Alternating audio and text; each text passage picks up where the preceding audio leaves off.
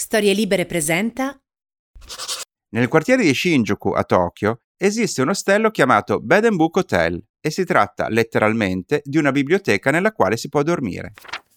Ideata dagli architetti Makoto Tanijiri e Ai Yoshida, si trova al settimo e all'ottavo piano di un grattacielo e offre 52 posti letto incastonati fra gli scaffali. Nella libreria sono presenti più di 1700 volumi, sia in giapponese che in inglese, e aggirandosi fra le sue stanze ci si può accomodare su poltroncine, panche imbottite e divanetti con luci calibrate appositamente per la lettura. Ad accrescere il fascino dell'esperienza, la posizione elevata e le ampie vetrate consentono anche una vista panoramica della città, molto suggestiva specialmente al tramonto e con le luci notturne. Il concetto dell'ostello è che l'ospite sia praticamente invitato a leggere in ogni dove, pescando volumi liberamente qua e là e sistemandosi sul divanetto più vicino, ma abbia anche facilità nell'incontrare altri visitatori per condividere con loro opinioni letterarie ed esperienze personali. Il prezzo del pernottamento, trattandosi di un ostello, è piuttosto abbordabile e si aggira fra i 30 e i 50 dollari a notte. E dopo il successo ottenuto dalla prima sede a Tokyo, ne è stata aperta una seconda a Osaka e sta per essere inaugurata la terza sede di Kyoto. Vedere in rete le foto di questi ostelli per me è più eccitante di un porno. Vorrei mollare tutto e precipitarmi a trascorrere qualche notte fra le pareti ricolme di libri e passare la sera a parlare con gli sconosciuti sui nostri gusti letterari. In attesa che ciò accada, consoliamoci parlando di libri fra di noi. Bentornati! Sono lo scrittore Matteo Bibianchi e questo è Copertina, un podcast dove si spacciano consigli di lettura.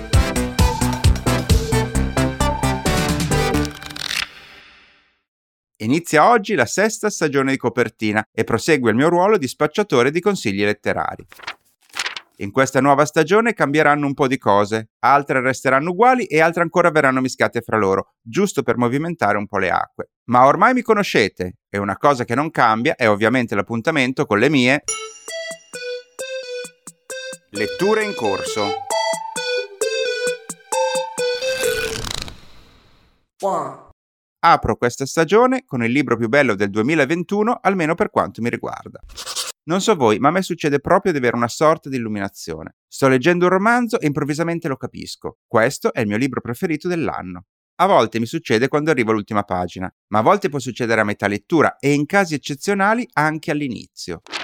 Ad attrarmi nei confronti di questo libro in particolare è stato un commento dello scrittore Michael Cunningham, perché negli anni ho riscontrato che io e Cunningham abbiamo gusti molto simili e se lui parla bene di un romanzo, in genere poi piace anche a me. Peraltro io e Cunningham andiamo anche in vacanza nello stesso posto in America. Cioè, lui non lo sa perché ignora la mia esistenza, io invece lo riconosco per strada e me ne sto zitto. E mi riferisco ovviamente al periodo in cui si poteva ancora viaggiare negli Stati Uniti e spero tanto che per l'estate prossima sia tornato alla normalità, ma non divaghiamo.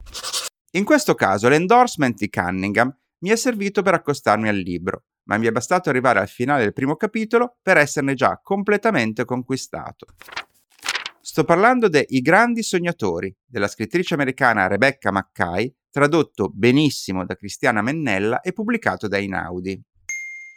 Il romanzo racconta due storie parallele. La prima è ambientata a Chicago nel 1985 e ha per protagonista Yale, un giovane che lavora in una galleria d'arte e che sta per mettere a segno l'acquisto di una collezione privata di enorme importanza.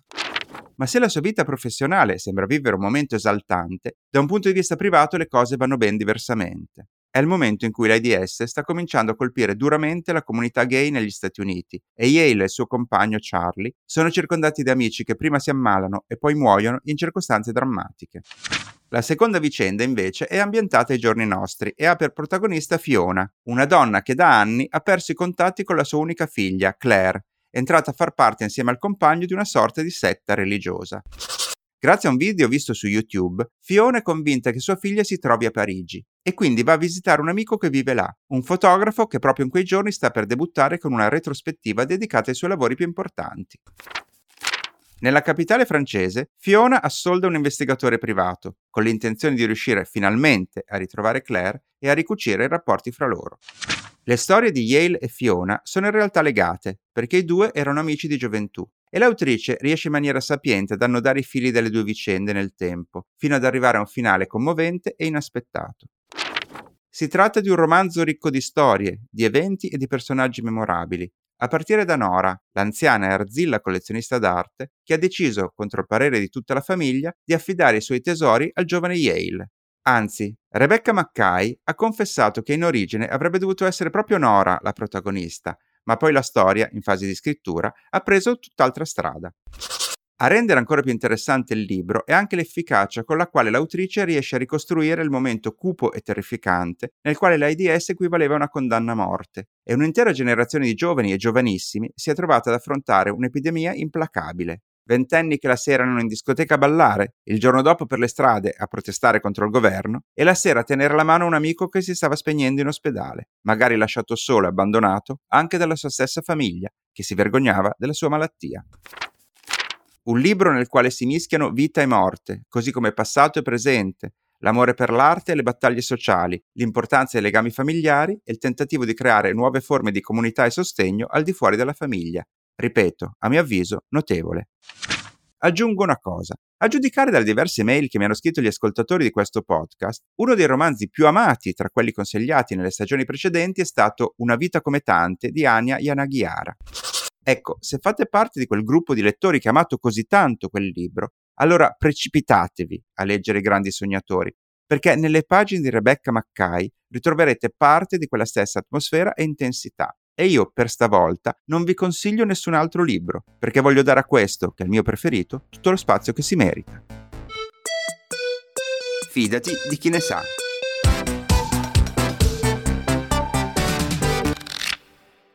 Ricominciamo la sesta stagione di questo podcast tornando sul luogo del delitto, nel senso che la ospite di oggi è colei che è stata la prima ospite in assoluto dell'intera serie di copertina, e cioè Cristina Di Cagno della libreria La Scatola Lila di Milano. Benvenuta Cristina. Grazie mille, grazie Matteo. Eh, non solo tu sei stata, come dire, la prepista di tutta la serie di eh, librai che si sono succeduti nel tempo, ma sei anche stata in assoluto una delle più amate e citate perché c'è ancora oggi soprattutto gente che mi cita a distanza di diversi anni anche i libri che tu avevi consigliato, che evidentemente hai lasciato nella memoria dei, dei lettori con un effetto davvero ehm, sorprendente anche a distanza di tempo. E quindi sono contento che sei tornata, ma so che anche per te aver partecipato a copertina, all'inizio di copertina, è stato abbastanza significativo, mi sembra di capire. Lo è stato e come, nel senso che la cosa fortissima ed evidente nel corso dei mesi, subito dopo il podcast, erano proprio lettori che varcavano la soglia della libreria chiedendo determinati titoli. Io dicevo, ok, ma tu sei un ascoltatore di copertina. Cioè, ormai li riconoscevo, arrivavano precisi a chiedere quello che, eh, di cui avevamo discusso insieme, quindi li, li ho riconosciuti da subito e hanno continuato la mia fortuna è stata anche nel corso degli anni, no? Vuoi proprio forse l'essere stata la prima fa sì che chi si avvicina al vostro podcast, volente o meno, si becca sto vocino qua, perché è la prima puntata e quindi è stato bellissimo e lo è tuttora. Sono, sono molto contento in effetti sì, c'è questo effetto del quale io parlo spesso, che per me è del tutto inspiegabile, che quando qualcuno scopre eh, questo podcast, poi lo va a riascoltare tutto dall'inizio, che è una cosa che non mi spiego perché avvenga, però ben felice che, che succeda. Nel frattempo sono cambiate moltissime cose dalla prima volta che ci siamo sentiti a oggi. In particolare c'è stato, come dire, un evento che ha travolto la vita di tutti e ha modificato in maniera radicale anche quella dei librai, mi riferisco soprattutto ai vari lockdown e a tutto quello che hanno comportato. Come è stato per te questo, questo lungo periodo?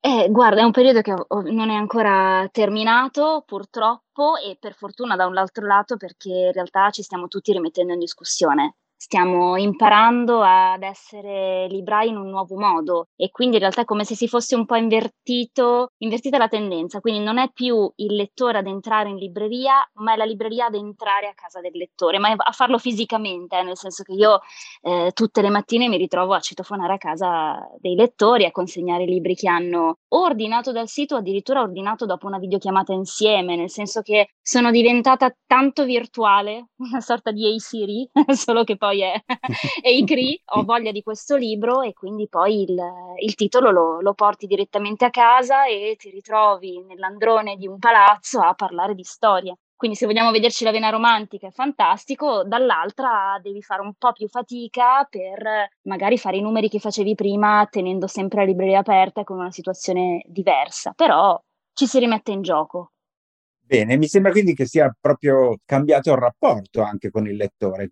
Sì, è cambiato il rapporto ed è diventato un rapporto senza confini perché è vero, io ho la mia libreria, la mia scatola è a Milano, ma mi ritrovo a parlare di libri con lettori e lettrici di tutta Italia, perché appunto potendo spedire i libri fa sì che la libreria sia a Milano, ma è un po' ovunque. Poi devo dire che soprattutto il lockdown, no? quindi con questo tempo sospeso, la gente magari aveva voglia di leggere di più e per un primo periodo anche il gigante dei giganti purtroppo non poteva consegnare libri e quindi la gente si è ritrovata a cercare qualcosa di più vicino e quindi sì a cliccare ma a farlo magari nella propria libreria di quartiere. Adesso bisogna solamente conservare quello che abbiamo conquistato in questo brutto periodo, quindi far sì che la gente si, si affezioni e che non, non ci abbia cercato solo in un momento di necessità per poi ridimenticarsi che esistiamo. Ecco. E dal tuo punto di vista, dalla tua esperienza, questo sta avvenendo o no? Io credo proprio di sì sai anche cosa? È vero che si clicca e quindi c'è la parte virtuale e meno il discorso del girovagare tra gli scaffali, ma chi magari si è avvicinato ad una libreria con un libraio, anche se virtuale, poi magari fa un regalo a distanza ed è un regalo personalizzato dove sei tu a scrivere il biglietto per quella persona, dove metti dentro magari l'oggetto particolare ed è una cosa che non puoi fare su altri portali, cioè devi necessariamente avere dietro un essere umano che lavora con te e fa questa cosa insieme a te. Quindi io in realtà ho solo sensazioni positive. Giusto per ribadire che la vita di un libraio è anche fatta di, non solo di soddisfazioni, ma anche di diverse difficoltà, è uno dei motivi per cui io ho scelto di, di intervistarti di nuovo, è perché so che tu stai attraversando invece un momento di particolare, come dire, crisi, eh, diciamo così. In cosa, di cosa si tratta? Allora, si tratta di questi fantastici contratti commerciali 6 più 6 che tu credi essere in realtà indeterminati, fa, eh, che possano durare per tutta la vita e niente, tutta una scadenza. Quindi in questo momento eh, io sono in fase di scadenza contratto d'affitto del, del negozio in cui sono. Eh, la proprietaria ha deciso di non rinnovare il, il contratto, o meglio, lei lo rinnoverebbe anche, però io non posso permettermi il costo che lei vuole adesso, nel senso che rispetto a quando ho firmato io ha praticamente raddoppiato la richiesta e, e quindi mi, mi, trovo a dover cercare dopo 11 anni, quindi quando scadrà sarà il dodicesimo di lavoro in via Sagno nel mio quartiere, una nuova scatola. Quindi da un lato un po' temo questa cosa, dall'altro mi dico ti stai facendo le ossa e ti sei fatta le ossa in questi due anni per essere se vuoi anche un po' la libraia liquida, una libraia su ruote, cioè me ne sto cercando di, di ogni, eh? sto cercando di capire questa scatola lilla dove, dove andrà e che cosa succederà, però io voglio continuare a raccontare storie.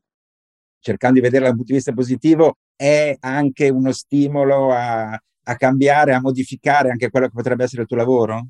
Sì, è, è, uno stimolo a non sentirmi vincolata ad un luogo e quindi forse ecco, immaginarmi ovunque, cioè, dove sono? Dov'è la tua libraia? Vicino a me, che sia Milano, che, sia, che siano altre città, cioè mi, mi immagino molto liquida, appunto, quindi sicuramente sarà, sarà strano, poi ovvio, se dovessi trovare un posticino, anche solo perché comunque il lettore ha bisogno di perdersi tra gli scaffali, di parlarti, di guardarti negli occhi, quindi ecco, non credo non sia fondamentale eh, il luogo fisico, però siamo anche in un momento in cui forse non è così tremendo dover lasciare un negozio fisico, perché ci stiamo abituando ad un'altra forma, che però dal mio punto di vista prevederà sempre l'incontro di persona. Se non dovessi trovare un negozio dalla fine del contratto e dovessi stare per qualche mese così senza casa mi metterò in macchina e inizierò a girare, a raccontare storie o magari finire in luoghi dove le storie di solito non sono abituate a stare. Non lo so, sono in questa fase di totale rivoluzione. Un po' vagabondi del Dharma, diciamo, come direbbe Jack Kerouac. Oh, che bello! Mi piace molto. Però in tutto questo eh, appunto grazie alla tua capacità di raccontare storie, di relazionarti con i clienti, eccetera, so che in questi anni hai fatto anche diverse esperienze che sono un po' uscite dall'ambito, voglio dire, strettamente della libreria, cioè addirittura mh, programmi televisivi, ospitate radiofoniche, cioè c'è tutto un mondo di comunicazione che, che hai attraversato, no? Sì, sì, eh, ed è stato fondamentale perché davvero in realtà il libro ti permette di spaziare tantissimo e di creare connessioni anche dove non ti aspetti. E quindi secondo me il, il lavoro di un libraio è anche questo, cioè far sì che le storie arrivino anche in contesti dove di solito non ci sono. Le sto provando tutte, Matteo, in realtà sono peggio del prezzemolo, questa è la verità mi sembra un, comunque un prezzemolo non infestante casomai che arricchisce i sapori, quindi va bene così. Come sempre, noi chiudiamo le, le nostre interviste chiedendo quello che i librai sanno fare meglio, cioè di eh, suggerire dei libri. I libri che hai suggerito l'altra volta, come abbiamo detto, sono, hanno avuto l'effetto praticamente di long seller presso i nostri lettori. Auguriamoci che sia anche per quelli che stai per indicare oggi. E oggi so che hai scelto due libri italiani. Sì, eh, rimaniamo in Italia, eh, in realtà due libri, uno non uscito ultimamente ma che mi è rimasto nel cuore, che secondo me è anche molto pertinente a ciò che stiamo vivendo e a dove stiamo andando, che è eh, Solo bagaglio a mano di Gabriele Romagnoli. In realtà è un libricino molto piccolo, edito da Feltrinelli, quindi lo potete leggere quando volete, anche se non avete tempo, perché sono capitoli brevi. E in realtà è una metafora continua tra la vita e il viaggio, no? E in realtà nella vita non puoi mettere tutto quello che vuoi, così come in un bagaglio a mano, quindi devi iniziare a selezionare. E nel selezionare probabilmente arriverai all'essenza di quello che a te serve realmente nella, nella tua vita ma soprattutto in ogni capitolo, appunto, metafora continua con la vita, ce n'è uno che è uno dei miei preferiti, che è Lost is Found, dove viene intervistato il fondatore delle Lolly Planet, perché noi siamo abituati a eh, aver bisogno di navigatore in ogni, in ogni situazione, no? di avere ben chiaro dove stiamo andando e come. Perdersi è sempre visto nell'accezione negativa del termine e invece lui ad un'intervista risponde le cose più belle io le ho vissute quando mi sono perso e quindi forse augurarsi di perdersi per boh, vivere qualcosa che magari neanche pensiamo essere possibile per noi. E quindi io me lo porto sempre lì e ogni tanto lo vado a risfogliare, lo regalo a chi magari sta vivendo un periodo particolare perché in realtà ovviamente spero di finire nel bagaglio a mano di quella persona con, con quello che può essere magari la mia amicizia. E il secondo libro qual è? Il secondo libro invece è uscito eh, nell'ultimo periodo, è Che cosa c'è da ridere di Federico Baccomo, perché credo sia uno dei libri, Federico Baccomo ne ha scritti tanti altri, ma uno di quelli che ti emoziona di più della sua produzione, perché è la storia di un ragazzino, di un ragazzino che eh, vive in questa, in questa, famiglia triste, con un papà sempre, con un papà musone, la mamma eh, muore mettendolo al mondo. Quindi lui non sa che cosa significhi ridere, sa che cosa sono le lacrime, ma non sa che cosa siano i sorrisi. Di nascosto va a vedere una serata di, di cabaret e capisce l'importanza della risata. Lui da grande vuole fare il comico, ha solo un problema, è un ragazzino ebreo negli anni 30 in Germania e quindi in realtà lui si troverà a dover far ridere il nemico per non finire ad Auschwitz e quindi far ridere il nemico è un atto di rivolta o è codardia? È pazzesco. Come sempre tu sei in grado di raccontare i libri con eh, come dire, un dono della sintesi, ma anche con la capacità di incuriosire, di attrarre, che è veramente eccezionale. Quindi io ti ringrazio, ti faccio in bocca al lupo perché la scatola lilla trovi un'altra sistemazione, diventi una scatola magari di altre dimensioni, non sappiamo, ce l'auguriamo, insomma. E quindi in bocca al lupo sia per questa avventura che per tutte le altre che so che hai in prospettiva. Viva, viva il lupo e grazie ancora come sempre. Grazie. Apriamo la stagione anche con una nuova rubrica, nella quale a consigliarci libri saranno dei personaggi che nel loro campo si sono distinti particolarmente per creatività e capacità comunicative. Possono essere giornalisti, youtuber, divulgatori scientifici, podcaster, persone insomma che spesso hanno saputo rendere popolari argomenti prima relegati in ambiti strettamente scientifici o settoriali e allo stesso tempo hanno saputo costruirsi una comunità di fedelissimi che li segue con costanza ed entusiasmo. Ho chiamato questa nuova rubrica Culture Club Partiamo con un personaggio che è un perfetto esempio di questa categoria, Lui è arrivato in Italia dalla Romania all'età di 15 anni per studiare e oggi è uno dei divulgatori scientifici più famosi a livello social, in particolare per quanto riguarda i temi legati all'astronomia. È anche scrittore, con tre saggi pubblicati da Rizzoli, e attore con spettacoli che girano tutta la penisola, ma soprattutto ha centinaia di migliaia di followers su una miriade di piattaforme, da YouTube a Instagram a Twitch. Sto parlando del vulcanico Adrian Fartade, al quale ho fatto alcune domande. Ciao Adrian, per prima cosa, come e quando hai capito che i social potevano essere un ottimo veicolo per parlare di scienza al pubblico?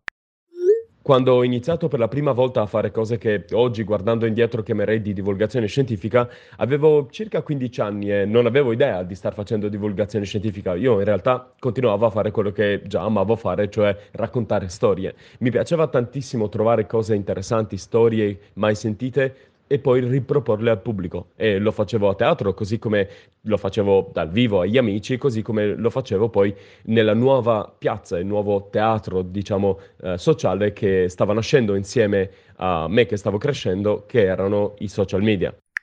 Sono del 1987 per cui ho vissuto in pieno sia la nascita del World Wide Web che poi dopo, quando ero ancora alle medie, la nascita dei primi social. Per cui questa cosa per me non si è mai posta come una domanda, cioè non mi sono mai chiesto dove potrei o come potrei farlo sui social. Per me era ovvio perché era lì che parlavamo, era lì che avveniva la discussione tra di noi ed era lì che stavano avvenendo le grandi trasformazioni culturali che vivevo di più.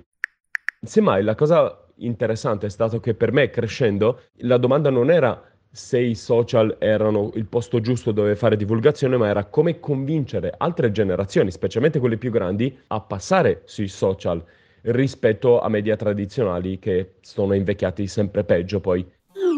Quando hai iniziato ti saresti mai immaginato un simile successo? Se potessi tornare indietro nel tempo e dire al me adolescente di qualche anno fa che avevo appena iniziato con i video online che un giorno avrei avuto più di 600.000 persone che mi seguono globalmente, beh, non ci avrei mai creduto probabilmente. È stata una sorpresa incredibile da un certo lato mi aspettavo che ci fosse un po' di risonanza con questi temi, semplicemente perché secondo me sono incredibilmente umani e divertenti e belli e intriganti, per cui immaginavo che sarebbero potuti piacere, però in realtà mi immaginavo qualcosa di molto più, molto più modesto come numeri, ecco, non pensavo che saremmo arrivati a un livello di questo tipo. In realtà, secondo me, è ancora grattata appena alla superficie, ma non parlo di me quanto della divulgazione scientifica in generale. Penso che ci sia tantissima possibilità di crescita per profili che si occupano di divulgazione perché al momento in Italia ce n'è pochissima la maggior parte di quelli che hanno una risonanza più più grande lo fanno su media che sono, appunto, come dicevo, molto vecchi, che sono sulla via di uscita, come la TV, per esempio. Quindi in questo caso credo che nel prossimo futuro vedremo profili che cresceranno ancora di più e quindi ogni tanto vedo divulgatori che hanno iniziato ora, giovanissimi, e mm, mi immagino quanto tra qualche anno loro potranno avere una sorpresa ancora maggiore di quello che è stata per me. Per quello che ho potuto fare io e per quello che è stata la mia esperienza, mi sono divertito tantissimo e continuo a farlo e continuerò sempre a cercare di raccontare le storie più straordinarie che incontro. Sono curioso di sapere cosa ama leggere una persona così frizzante e creativa come te, quindi se ti chiedo di consigliare un libro agli ascoltatori di questo podcast, quale sceglieresti?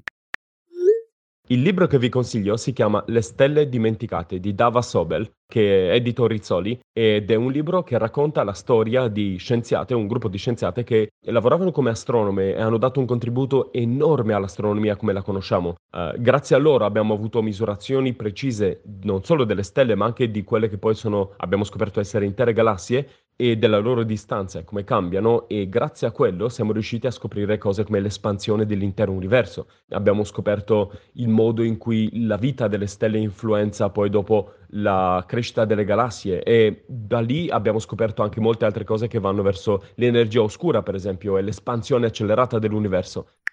Tutto questo è stato possibile grazie a queste scienziate, la cui memoria è stata poi persa nel tempo perché di molte non sappiamo neanche di preciso quasi niente di biografico, pochissimo, salvo il nome, ed è perché le donne hanno, sono sempre state tenute ai margini da una società estremamente patriarcale, molto maschilista e specialmente nelle scienze abbiamo visto questa predominanza di voci maschili nel tempo che hanno completamente ignorato e travolto quelle che erano le voci femminili, che invece hanno dato un grandissimo contributo. Sono purtroppo l'eccezione in una storia della scienza che ha escluso sistematicamente le donne dal poter fare le scienziate. Oggi sta cambiando e credo che sia un momento molto importante in cui ricordare le storie delle scienziate che invece hanno dato un grande contributo e allo stesso tempo ricordarle nel contesto in cui loro hanno subito continue discriminazioni, perché quel sessismo, quella società patriarcale è ancora presente ora fa ancora parte della nostra cultura e della nostra società. Per cui questo libro, secondo me, pone un'attenzione verso temi che sono assolutamente attuali, mentre allo stesso tempo racconta una storia incredibile che getta una nuova luce su come ripensiamo al passato. Grazie Adrian. Bastano queste risposte per capire che sei un vero talento della comunicazione e sono contento che tu sia stato il primo ospite di Culture Club. A proposito, il nome di questa rubrica non è come qualcuno potrebbe pensare un omaggio al gruppo del cantante Boy George, ma in realtà riprende il titolo di una rubrica che aveva lo scrittore Pier Vittorio Tondelli sul mensile Rockstar negli anni Ottanta. Diciamo un omaggio vintage. E con questa spiegazione noi siamo agli sgoccioli.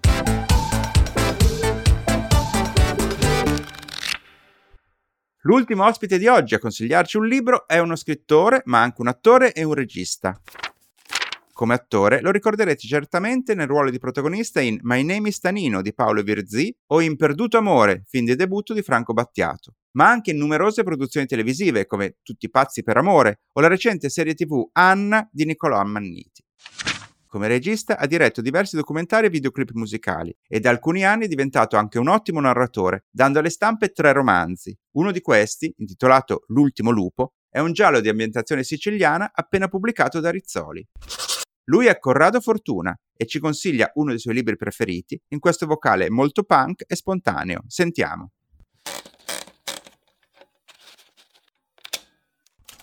Ciao, allora no, vi devo assolutamente consigliare questo libro che però l'ho letto un sacco di tempo fa, qualche anno fa, e mi ricordo, ecco, si chiama 24 secondi, nel frattempo mentre ve lo consiglio Google. 24 secondi di Simone Marcuzzi. Eh, è un libro che ho letto qualche anno fa ma che continuamente mi torna in testa e mm, ci ripenso. Mi ricordo anche che durante la lettura a un certo punto l'ho preso e l'ho tirato fortissimo contro un muro. Eh, però insomma queste dice che sono le reazioni che devono dare i grandi libri. Questo è, questo è, un romanzo che racconta eh, la biografia di un giocatore di basket, il primo italiano eh, che abbia mai giocato nell'NBA, il campionato americano. Eh, solo che è una biografia completamente inventata. Questo cestista che si chiama Vittoriano Ciccuttini, leggo perché non me lo ricordavo, non esiste. Un, di questo ragazzo, di quest'uomo viene narrata tutta la vicenda mh, dalla nascita a una disfunzione che ha alla ghiandola che si chiama ipofisi, che eh, è quella che controlla eh, l'ormone della crescita. Lui eh, diventa altissimo eh, presto, fino a raggiungere 2,15 m, mi sembra una cosa del genere. Comincia a giocare a basket in Italia, eh, viene notato ehm, dagli americani insomma diventa una stella dell'NBA. Contemporaneamente viene eh, narrata la sua vicenda personale, eh, familiare, eh, i suoi amori, il suo diventare padre, fino a una svolta veramente bestiale, quella che mi ha fatto lanciare il libro contro il muro. Ho pensato un po' quando mi è stato chiesto di, chied- di, di consigliarvi un romanzo e ho pensato che alla fine eh, vale la pena consigliare qualcosa che ti torna in mente piuttosto che l'ultimo libro che hai letto. E allora eccomi qui con eh, questo consiglio. Simone Marcuzzi, 24 secondi, eh, edito da 66 and Second. è veramente un libro bellissimo, bellissimo. Siamo arrivati al momento del recap finale, ma vi faccio notare una cosa. Forse vi sarete accorti che in questa puntata il numero dei libri consigliati è un po' più basso rispetto alle volte precedenti. Non è un caso, ma una scelta, perché quando si parla di troppi libri insieme, alcuni inevitabilmente finiscono per soccombere rispetto ad altri. Per cui uno dei miei obiettivi nel corso di questa stagione sarà quello di limitare il numero dei consigli, mantenendo comunque un'ampia varietà di scelta. Quindi tirate fuori penna e calamaio, come se da qualche parte esistessero ancora, e preparatevi a segnare i libri di cui abbiamo parlato oggi. Io vi ho consigliato soltanto I grandi sognatori di Rebecca Mackay e Inaudi. Cristina Di Canio, della libreria La Scatola Lilla di Milano, ci ha suggerito di leggere Solo bagaglio a mano di Gabriele Romagnoli, Feltrinelli. Che cosa c'è da ridere di Federico Baccomo, Mondadori. Il divulgatore scientifico Adrian Fartade ci consiglia invece Le stelle dimenticate di Dava Sobel, Rizzoli. Infine, l'attore e scrittore Corrado Fortuna ci ha parlato di 24 secondi di Simone Marcuzzi, 66 and Second. Per oggi è tutto, noi ci sentiamo alla prossima puntata. Ciao. Ciao.